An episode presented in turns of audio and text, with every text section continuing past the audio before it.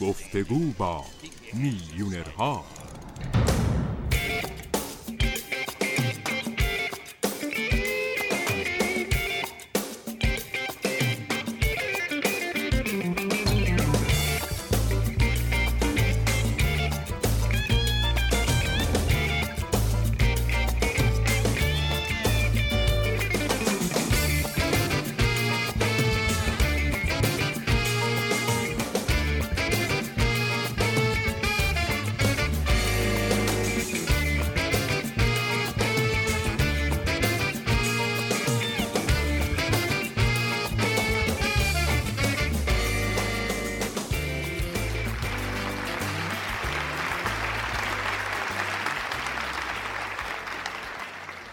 امشب یکی از موفق‌ترین سخنرانان موفقیت رو به حضورتون آوردم که کتاب‌هاش هم بسیار پرفروش بودن. این خانم مهمان صدها برنامه تلویزیونی و رادیویی بوده که برنامه اپرا هم جزو اون هست. اون به هزاران نفر در سراسر دنیا کمک کرده که اشخاصی توقف ناپذیر بشن و به هدفهاشون برسن. این شخص کسی نیست جز نویسنده کتاب توقف ناپذیر، سینتیا کرسی. امشب اون رازهاش رو در مورد زیستن یک زندگی فوق‌العاده رو با شما در میون میذاره. به شما یاد میده که چطور یک زندگی فوق‌العاده رو برنامه ریزی کنین. پس اگر میخواین توقف نپذیر بشین، اگر میخواین در کسب و کارتون، در شغلتون و در زندگی خانوادگیتون توقف نپذیر بشین، حرفای اون راه رو نشونتون میده. سینتیا کرسی، به برنامه مایک لیتمن خوش اومدی. ممنونم، منم خوشحالم که تو این برنامه هستم. سینتیا، تو امروز در معتبرترین و بزرگترین شرکت ها سخنرانی میکنی، به مدیران بزرگ مشاوره میدی، هزاران نفر کتابتو میخرن و از این طریق از تو کمک میگیرن. اما بگو که چطور شروع کردی و چه مسیری رو اومدی تا به اینجا رسیدی؟ من ابتدا توی شرکت مخابراتی اسپرینت کار می‌کردم. کارمو از پایین‌ترین سطح و به عنوان یه بازاریاب تلفنی شروع کردم. پیشرفت کردم، خودمو بالا کشیدم و مدیر یکی از مهمترین پروژه‌های ملی شرکت شدم. یه قرارداد 30 میلیون دلاری بستم و از نظر کاری همه چیز داشت برای من. خیلی خوب پیش می‌رفت.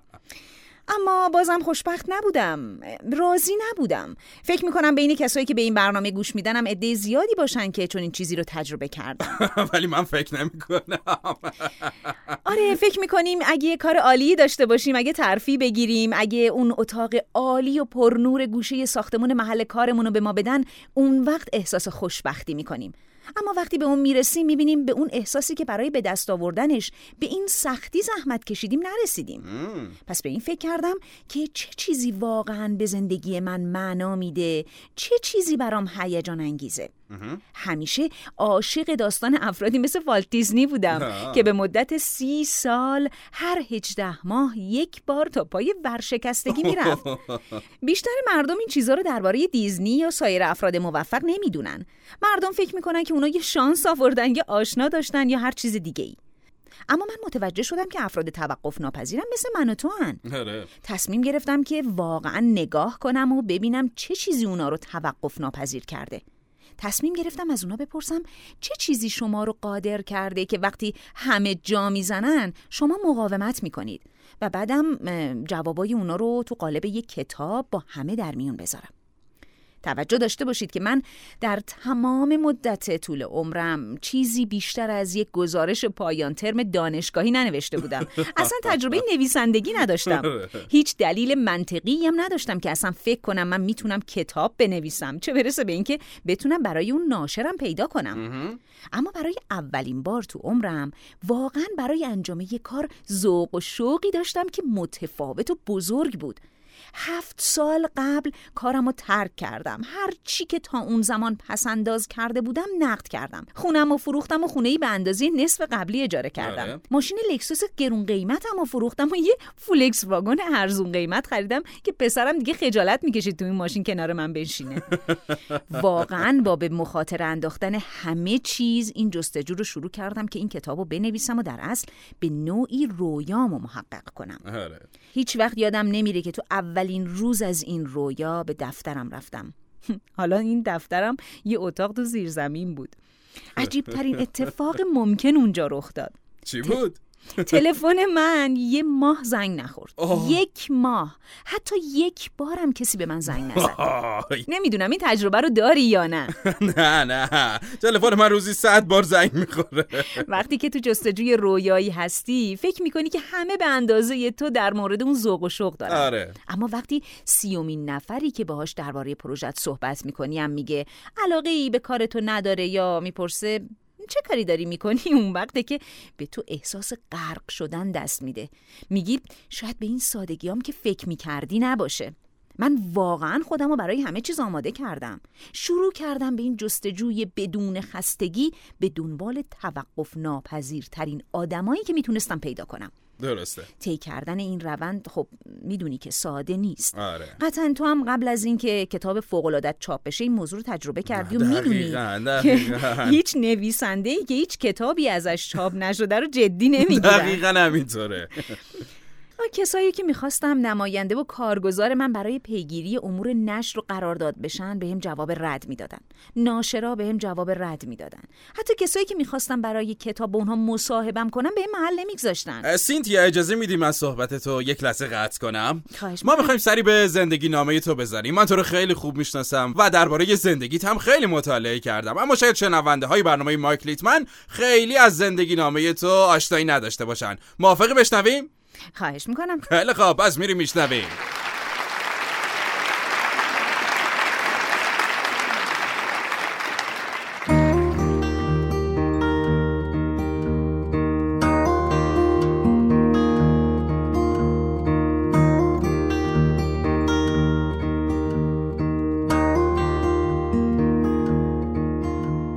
سینتیا کرسی طی مدت کوتاهی پس از روی آوردن به آموزش فنون موفقیت به یکی از شناخته شده ترین و پرخواهان ترین مربیان، مشاوران، نویسندگان و سخنرانان در این زمینه تبدیل شد.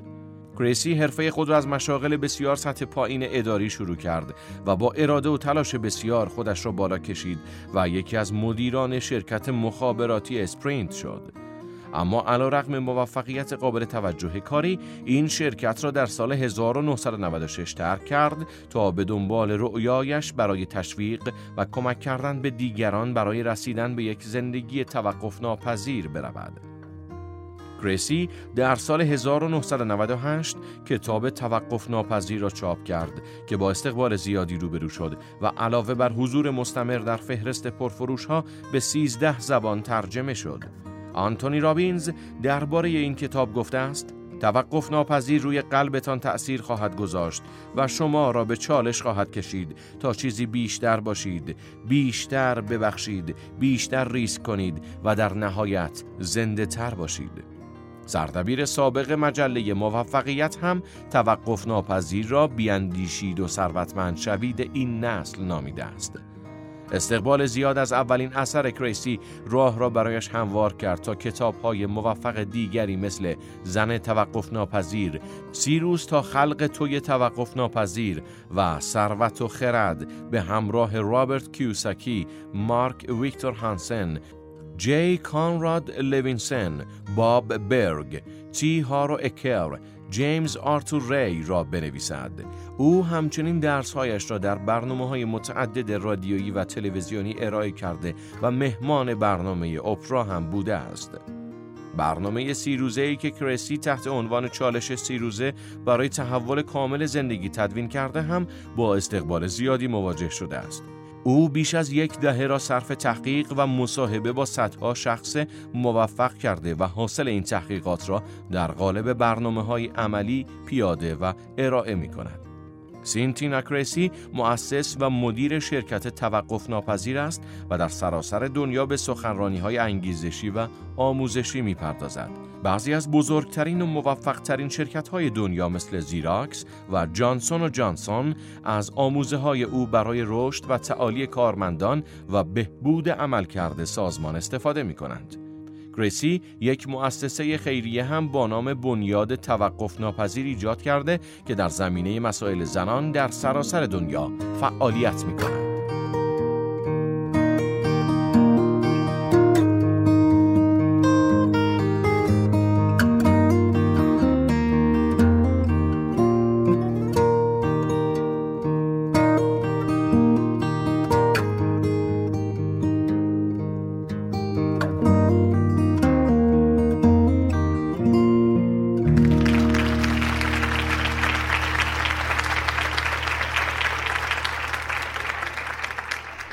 اینجا برنامه مایک لیتمنه و همینطور که شنیدید سینتیا کرسی مهمون امشب برنامه ماست. سینتیا، وقتی ماجرای نوشتن و چاپ کتاب توقف ناپذیر رو میگی، در واقع داریم میفهمیم که خودتو چطور توقف ناپذیر شدی. در حرفات به نکته مهمی اشاره کردی که با گذشته خداحافظی کردی و رو به آینده به راه افتادی. درسته. تصمیم گرفتی مسیرت رو عوض کنی و در این مسیر جوابهای منفی نتونست مانع تو بشه. دقیقاً. به نظر میرسه که همین تصمیم گرفتن بخش مهمی از کار بوده. برامون از اهمیت تصمیم گیری بگو. نکته‌ای که من همیشه با خودم تکرارش میکنم اینه که وقتی تصمیمی میگیری باید اون رو با چیزی همراستا کنی که فراتر از خودته. اینو دوباره بگو. اگر میخوایی تصمیمی بگیری باید اون رو با یک هدف و مقصود و چیزی که فراتر از خودته همراستا کنی. خیلی خوب. اگه تصمیمت اینه که $1,000,000 پول در بیاری اما فقط به خاطر نفع شخصیت به دنبال اون هستی، انگیزه و همتت برای انجام اون خیلی کمتر از زمانیه که بگی من میخوام $1,000,000 پول در بیارم چون میخوام برای خانواده‌ام امنیت مالی ایجاد کنم یا تو جامعه‌ام تغییری به وجود بیارم یا بتونم وقت بیشتری با بچه‌هام بگذرونم. این هدف میتونه هر چیزی باشه. لازم هدفمون رو با چیزی فراتر از خودمون پیوند بزنیم، چون در طی ایجاد هر کدوم از 3 موردی که من مثال زدم به مشکل برمیخوریم. اگه هدفی به اندازه کافی قوی نداشته باشیم تصمیممون متزلزل میشه، چون شروع میکنیم به زیر سوال بردن خودمون. شاید کس دیگه‌ای تونسته باشه این کارو بکنه اما من نمیتونم. یه چیز دیگر رو هم من به هدف اضافه میکنم و تو بگو که آیا درست دارم میگم یا نه. ما میدونیم که وقتی به دنبال رویاهات میری و وقتی به دنبال موفقیت میری، چه کارمند باشی، چه کارآفرین و چه هر چیز دیگه‌ای، مسیر چالش برانگیزه، مسیر سخته، مسیر پر از مانع و تپه. در این شرایط احتیاج به یک دلیل محکم داری که چرا تو این مسیر هستی. دقیقاً. فکر میکنم یکی از تفاوت‌های بزرگ افراد توقف ناپذیر با افراد کسالت آور که فقط دارن غر میزنن و کار انجام نمیدن اینه که افراد توقف ناپذیر دلایل قانع کننده‌ای دارن که در زمانهای چالش برانگیز اونها رو پیش میبره. این حرف من درسته یا خیلی درسته؟ خیلی درسته. اینم بدون که انجام هر کاری تو زندگیت 20% به اینه که بدونی چگونه اون رو انجام بدی، 80%ش به اینه که بدونی چرا اون رو انجام میدی. میشه دوباره بگی؟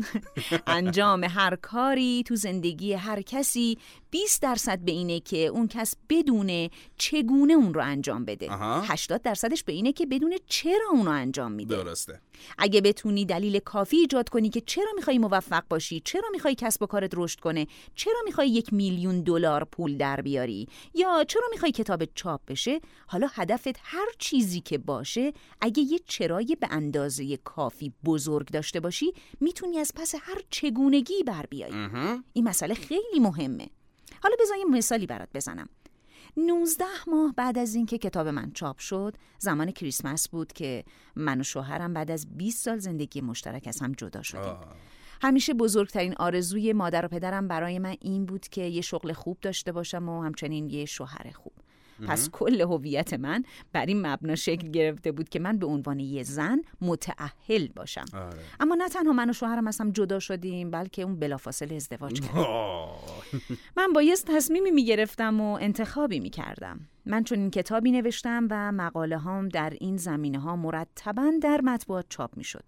اما آیا معناش اینه که تو زندگی من دردی نیست؟ نه، اصلا اینطور نیست. آیا معناش اینه که من به مشکل بر نمیخورم؟ معلومه که بر میخورم. یادم میاد تعطیلات کریسمس رفته بودم خونه پدر و مادرم. خیلی اعصابم خورد بود. برای خودم خیلی احساس تأسف میکردم و اون موقع تصمیم گرفتم. پیش خودم گفتم که من در حال حاضر کنترلی بر چیزی که تو زندگیم پیش میاد ندارم. اما چیزی که کنترلش دست منه اینه که تصمیم میگیرم در این باره چه کاری انجام بدم. آره. تعطیلات بعدی خونه پدر و مادرم تو فلوریدا نخواهم بود. برای خودم قصه نخواهم خورد، بلکه کاری برای کسی دیگر خواهم کرد. به اینا فکر کردم. رفتم خونه و به یکی از دوستام زنگ زدم که مؤسس سازمان غیرانتفاعی مسکن برای بشریته و تازه از نپال برگشته بود. به این فکر افتاده بودم که مقداری پول جمع کنم تا با اون خونه بسازیم. اولین و مهمترین چیزی که از این موضوع یاد گرفتم این بود که اگه دردی به اندازه کافی بزرگ در زندگیت نداشته باشی، یک مقصود و هدف بزرگتر لازم داری. درسته، میشه اینو دوباره بگی؟ اگر دردی به اندازه کافی بزرگ و چالشی به اندازه کافی بزرگ تو زندگیت داشته باشی، یک مقصود و هدف بزرگتر لازم داری. پس وقتی به این فکر کردم که چند تا خونه لازمه در نپال بسازم، این سوال درد موجود تو زندگیمو خنثی کرد. به خودم گفتم 10 تا خونه چطوره؟ بعد گفتم نه خوب نیست، 20 تا، 30 تا، 40 تا، 50 تا، 100 تا. به عدد 100 خونه که رسیدم این بزرگتر از مشکلم بود. من هیچ وقت نپال نرفته بودم، اصلا نمیدونستم نپال کجاست. فکر میکردم هنده، اما در شمال هند و جنوب چین بود. اما همین هدف من بود که منو قادر به ادامه حرکتم کرد. صادقانه بگم حالم اونقدر بد بود که گاهی ترجیح میدادم تو رخت خوابم بمونم. اما میدونی نکته جالب چی بود؟ در حالی که این هدف باعث میشد حال من بهتر و بهتر بشه، طی 12 ماه بعد که این رسالتم رو با بقیه در میون گذاشتم و دربارش صحبت میکردم، $200,000 پول جمع کردم. نه تنها پول کافی برای ساخت 100 خونه برای بیخانمانای نپال فراهم شد، بلکه درآمد خودم هم تو اون سالا به بالاترین حدش رسید. حتی تو بهترین شرایط کاریم هم هیچ وقت انقدر پول در نیاورده بودم. فکر میکنم این مثال بسیار خوبی باشه که مسئولیت رو تو زندگیمون کجا قرار بدیم، بپذیریمش و متوجه بشیم که راه حل خود ما هستیم. آره. میدونی نتیجه این کاری که من کردم چی شد؟ مشکلات رو پشت سر گذاشتم و حالا با همسر سابقم هم رابطه بسیار خوبی دارم. ما میتونیم انتخاب کنیم که تو تلخی و ملامت، تو رنج و دردمون بمونیم، یا میتونیم انتخاب کنیم که کار خوبی برای زندگیمون انجام بدیم. آره. این تصمیم سرور و عشق و معنای زیادی تو زندگیمون ایجاد میکنه. آره، منم از شنوندگان برنامه میخوام به دقت به کلماتی که سینتیا به کار میبره دقت کنن. اون از رسالت، انتخاب، مقصود و تصمیم صحبت میکنه. باید با خودمون فکر کنیم که آیا ما هم از این کلمات قدرتمند و مؤثر استفاده میکنیم یا نه؟ سینتیا، تو درباره بیرون اومدن از رنج و به دنبال مقصودی والاتر رفتن صحبت کردی، درسته؟ بله. اما از همه مهمتر این که درباره بخشش و فداکاری گفتی. در این باره گفتی که به دنبال کاری بریم که نفع شخصیمون در اون نباشه. برامون بگو که طبق تجربه شخصی تو، افراد توقف ناپذیر اهل بخشیدن و دادن هستن یا اهل گرفتن؟ افرادی که زندگی شکوفایی دارن و در ثروت و خوشبختی زندگی میکنن چجوری هستن؟ ببین، وقتی که بخشنده باشیم بزرگترین گیرنده ی نعمت ها میشیم. اینو من نمیگم، که از شنونده ها پیامک زده و گفته دوباره بگو. وقتی که بخشنده باشیم بزرگترین گیرنده ی نعمت ها میشیم. حالا بذار یه مثالی در این باره برات بزنم. میلارد فولر، مؤسس سازمان غیرانتفاعی مسکن برای انسانیت، وقتی که 20 و چند ساله بود این سازمان رو راه انداخت. اون تو کسب و کارش خیلی موفق بود و در 29 سالگی میلیونر شده بود و داشت به این سمت میرفت که ثروتش سر به $10 میلیون بکشه. مشکل این بود که خانواده‌اش داشت از هم میپاشید، بیمار بود و احساس فلاکت میکرد. پس تصمیم گرفت که تمام پولش رو ببخشه و به دنبال کار مهمتری تو زندگیش بره. کار مسکن برای بشریت رو با ساختن یک کلبه تو جورجیا شروع کرد و بعد دومی رو ساخت. نکته جالب این که وقتی شروع به این کار کرد، همه گفتن اسم اون رو به جای مسکن برای بشریت باید مسکن برای حماقت گذاشت. این ایده که هیچ سودی نبرن و وام بی بهره بدن و با فقرا و نیازمندا شریک باشن به نظر همه مسخره میومد. اما اون اعتقاد داشت که حق هر کسیه که جای مناسبی برای زندگی داشته باشه. به خاطر همین دیدگاه اونه که 25 سال بعد بیشتر از 100,000 خونه ساخته شده. میلارد بین رؤسای شرکت‌های غیرانتفاعی توی ایالات متحده کمترین رقم حقوق رو داره. اما اون گفته حالا معتقدم که ما ثروتمندترین افراد جهانیم. اونا بیشتر از 500,000 نفر رو خونه و سرپناه دادن. میتونی تصور کنی دونستن این که کارای تو زندگی افراد تأثیر بزرگی میذاره چه رضایتی برات میتونه ایجاد کنه؟ میدونی که میگن همه چیز در دست تو امانته؟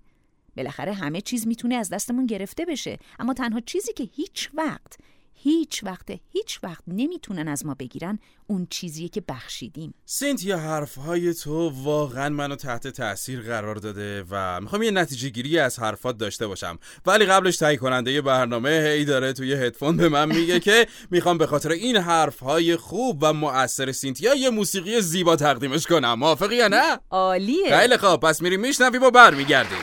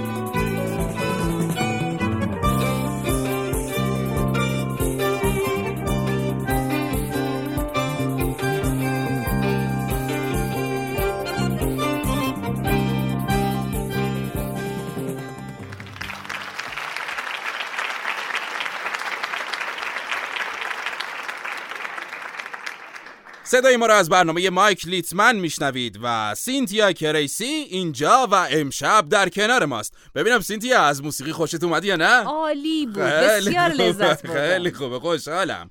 خب من قرار شد که نتیجه‌ای که از حرفات رو گرفتم بهت بگم، درسته؟ بله. از حرفای تو من این نتیجه رو میگیرم که علیرغم تمام چیزهای منفی که در اطراف ما و در تلویزیون و اخبار و غیره هست، اشخاصی مثل تو روی توجه و تمرکزشون کنترل دارن و میدونن چه چیزی براشون مهمه و به دنبال همون میرن. چشمشون رو به روی مزخرفات میبندن. آیا همینطوره؟ دقیقاً همینطوره. تعریفی هم که من از یه شخص توقف ناپذیر دارم، یه ابر انسان نیست که احساسات نداره، ناامید نمیشه و متوقفم نمیشه. موضوع حرف ما این نیست. موضوع حرف ما کسیه که جرأتشو داره که پیش بره، چیزی تو زندگیش ایجاد کنه، علیرغم این که بارها به مشکل برمیخوره بازم قدم بعدی رو برداره. قدم بعدی هم لزوماً یه چیز پیچیده و عظیم و عجیب و غریب نیست. گاهی میتونه همین باشه که حاضر باشی از رخت خواب بیرون بیایی. داری درباره بست دادن محدوده آسایشمون صحبت میکنی، آره؟ دقیقاً. همونطور که این قدم رو برمیداری، یک لحظه توقف ناپذیر ایجاد کردی. برای اینکه یک زندگی توقف ناپذیر رو پیش ببریم، کافیه که مجموعه‌ای از این لحظه‌های توقف ناپذیر ایجاد کنیم. من می‌خوام یه سوالی ازت بپرسم ولی روم نمیشه. خب همین الان یه ایمیلی به دستمون رسید و نوشته که از خانم سینتیا کرسی بخواین که این جمله‌شو تکرار کنه. حتماً. برای اینکه یه زندگی توقف ناپذیر رو پیش ببریم، تنها کاری که باید انجام بدیم اینه که مجموعه‌ای از این لحظه‌های توقف ناپذیر رو ایجاد کنیم. سخت‌ترین قدم هم همون اولین قدمه، آره؟ همیشه همینطوره. میدونی علتش چیه؟ چون همیشه احتیاج به یک تصمیم داره. باید تصمیم بگیری که اونجا بری، تصمیم بگیری که به یک نفر تلفن بزنی، روی کتابت کار کنی، مصاحبه رو برگزار کنی، هر کاری که لازمه انجام بدی. نباید احساسات تو رو از مسیرت منحرف کنه و نباید چیزایی که شاید مطابق نظرت پیش نره تو رو از مسیرت منحرف کنه. نباید روحیتو از دست بدی. این چیزا تو زندگی همه پیش میاد. چیزای اتفاق میفته، مثلا مثل مسائل خانوادگی، بیماریا، مشکلات، دردسر با بچه‌ها. همیشه این تصمیم رو باید بگیریم که میخوام با اون چی کار کنم. میخوام برای خودم قصه بخورم یا میخوام مسئولیتش رو بپذیرم و مشکل رو حل کنم، به پیشروی ادامه بدم تا اون زندگی توقف ناپذیری رو که تا این حد خواهان و لایقشم ایجاد کنم. پس داری میگی به جای قصه خوردن و بهانه آوردن شروع کنیم به پرسیدن سوالهای بهتر و روحیه بخش از خودمون. دقیقاً. میگی اطرافیانمون رو نگاه کنیم و ببینیم آیا از اون دست افرادی هستند که دائما وقتشون رو به به صحبت درباره بدبختی هاشون و غیبت کردن از دیگران میگذرونن یا نه؟ و در این صورت سوالهای بهتری بپرسیم که ما رو دور و بر افراد بهتر و روحیه بخشتر و الهام بخشتری قرار بداره. دقیقاً همینطور. در واقع اولین خصوصیت یه شخص توقف ناپذیر اینه که توسط یک تیم تقویت بشه. هیچ کس خودش به تنهایی به جایی که میخواد نمیرسه. ما نیاز داریم نگاهی به خودمون بندازیم. من تمرینی تو برنامه آموزشیم دارم که در اون 10 نفری رو که بیشتر از همه تو زندگیت هستن شناسایی میکنی. ممکن اعضای خانوادت باشن، همکارات باشن یا هر کسی دیگه ای. بعد به اونها از 1 تا 10 نمره میدی که 1 یعنی انرژی تو زائل میکنه، رویاها تو از بین میبره، تو رو زیر سوال میبره، آیه یأس میخونه و بهت میگه که این کار به نتیجه نمیرسه. 10 یعنی کاملا مشوق توه، پشتیبان توه، بهت روحیه میده. سینتیا یه سال به من نمره چند میدی از 1 تا 10؟ اونو بعد از برنامه حتما بهت میگم. خیلی خوب، ادامه بده. حالا امتیاز این 10 نفر رو جمع میزنی و تقسیم بر 10 میکنی. اگر میانگین امتیازها کمتر از 7 شد، لازم افراد دیگه رو پیدا کنی و با اونا معاشرت کنی که بتونن تشویقت کنن و بهت روحیه بدن. احتیاج به تیمی داری که بهت اعتقاد داشته باشن و بدونن که موفقیت برات ممکنه. اینم یادت باشه که هر شرایطی که در حال حاضر تو زندگیت داشته باشی، تو تنها نیستی. هر مشکلی که داشته باشی، اشخاص دیگه‌مون رو از سر گذروندن. همین که بدونی دیگرانم چنین دردی داشتن، همین آسیب رو دیدن و سختیایی که تو میکشی کشیدن میتونه بهت امید بده، چون اونها همین رو از سر گذروندن، تونستن انتخابایی بکنن که این مشکلات رو کم کنن و در نهایت از اونها خلاص بشن و چیزی بزرگ ایجاد کنن. از خوندن کتاب‌های تو به این نتیجه رسیدم که همه ما این جرقه توقف ناپذیر رو در وجودمون داریم و فقط کافیه آستین بالا بزنیم و بگیم نمیخوام 50 سال دیگه در همین جایی باشم که الان هستم. همینطوره. پس توانایی توقف ناپذیر شدن اختصاص به یک عده خاص و محدود نداره، درسته؟ دقیقاً. راه برافروختن این جرقه هم اینه که به درون خودت بری و پیدا کنی که برای چه چیزی هیجان داری، ببینی چه چیزی واقعا بهت انگیزه میده که از جات بلند شی و کاری انجام بدی. پس باید هدفتو پیدا کنی و بعدم شور و شوق وسیله‌ایه که تو رو قادر میکنه اونو در زندگیت بروز بدی. در مورد منم این بود که میخواستم به مردم روحیه بدم. عالیه. بعد گفتم چطور میتونم این کارو انجام بدم؟ هزاران راه برای این کار وجود داره. من رفتم سراغ نوشتن کتاب، چون ذاتاً آدم کنجکاویم و آشنا شدن با آدمای جالب و دوست دارم. عاشق کتابم و عاشق داستانا و این وسیله ایدئالی برای منه که شورم رو در زندگی بروز بدم. عالیه. تو به عنوان یک شخص یک شور منحصر به فرد داری که فقط تو میتونی بروزش بدی. لیو بوسکالیا که من عاشق کتاباشم گفته که باید به این موضوع پی ببری که تو منحصر به فردی و هیچ کس دیگه‌ای در دنیا مثل تو نیست. لیتمن، از تو فقط همین یکی وجود داره و خواهد داشت. پس نمره من 10. آره حتما. ممنونم ازت. پس ما چون این امکانات فوق‌العاده‌ای برای زندگیمون داریم و این رو به خودمون بدهکاریم که پیدا کنیم چه چیزی منحصر به فرده و مسئله اینجاست که این موضوع احتیاج به کمی زحمت داره و احتیاج به این داره که تغییراتی تو زندگیمون ایجاد کنیم. اما اینم میدونم که برای بعضی افراد بزرگترین تغییری که حاضرن تو زندگیشون ایجاد کنن اینه که چیز متفاوتی برای صبحانه‌شون بخورن.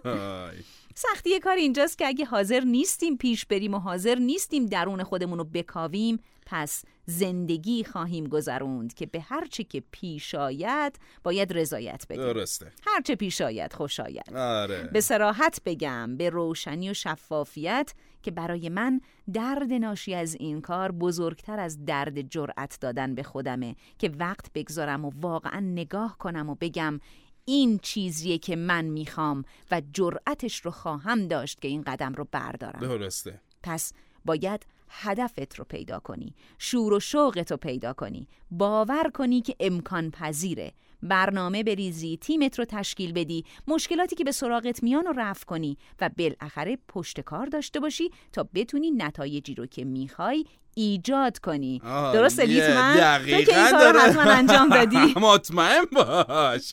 سینتیا، تو در کتابات اشاره میکنی که همه ما چیزی برای بروز دادن داریم. این بروز میتونه باغبونی باشه، سخنرانی باشه یا اصلا هر چیز دیگه ای. آیا مسئله اینه که نذاریم از بین بره و اونو بروز بدیم؟ دقیقاً مسئله همینه و من امیدوارم همه ما بتونیم اونو بروز بدیم. آره عالیه. خب یه کمی هم درباره قدرت باور بهمون بگو.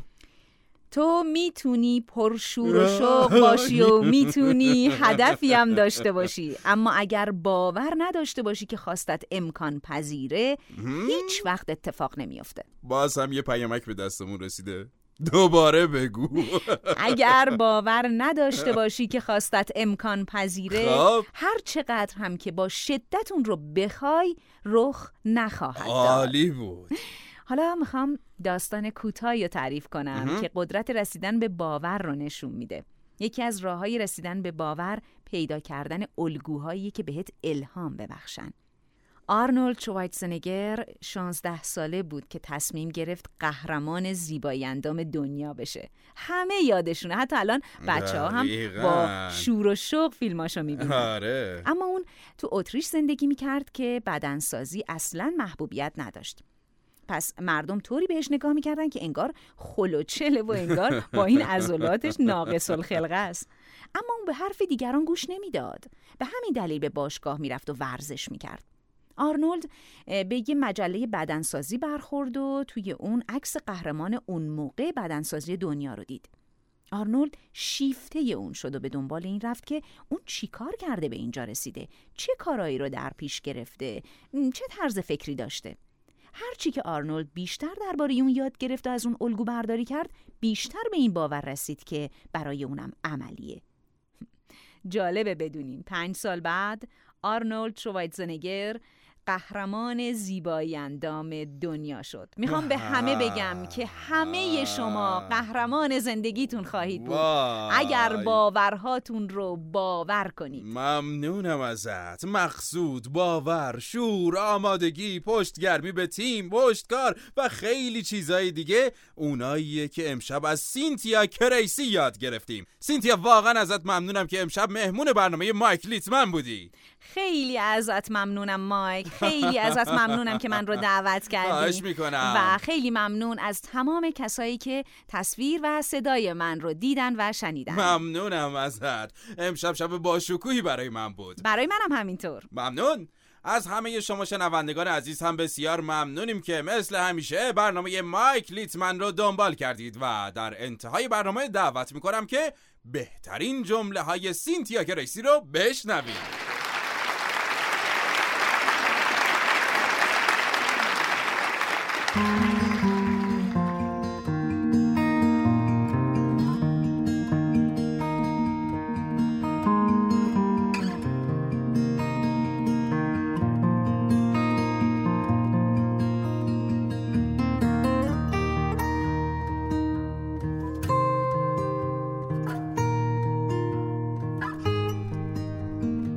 اون چیزهایی که به ما شکل میدن وقایع زندگیمون نیستن، بلکه اونهایی هستند که میگن چطور در برابر این وقایع واکنش نشون میدیم. خودت رو قبول داشته باش. اون وقت روزی فرا خواهد رسید که دیگران چاره‌ای ندارند جز اینکه تو رو قبول داشته باشن. آدما سعی میکنن چیزهای زیادی رو یکباره تغییر بدن. کم میارن، جا میزنن. بهترین راه برای ایجاد تغییر در زندگیتون که تحقیقاتمون رو ثابت کرده اینه که قدم به قدم پیش برید.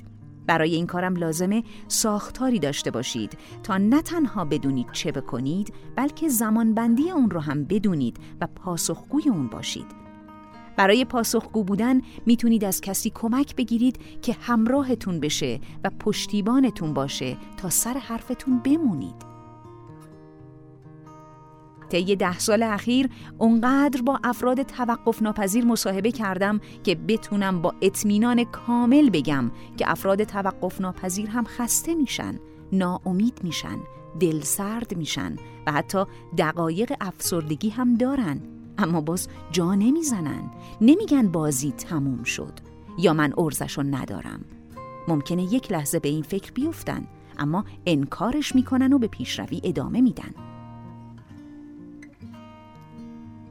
هر روز وقتی به بینش جدید میرسیم، آگاهی جدید پیدا میکنیم یا راهکار جدیدی به فکرمون میرسه، تبدیل به شخص متفاوتی میشیم.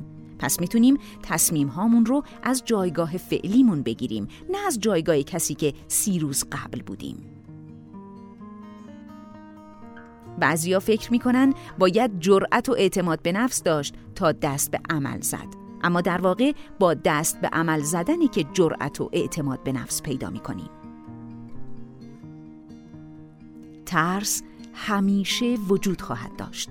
پس این معنی رو به اون ندید که نباید این کارو بکنم، ارزشو ندارم. اصلاً این معنی رو نداره. فقط به این معنیه که احساس ناراحتی می‌کنم. همین. حاضر نیستم با کسانی معاشرت کنم که متوجه استعداد من نمیشن.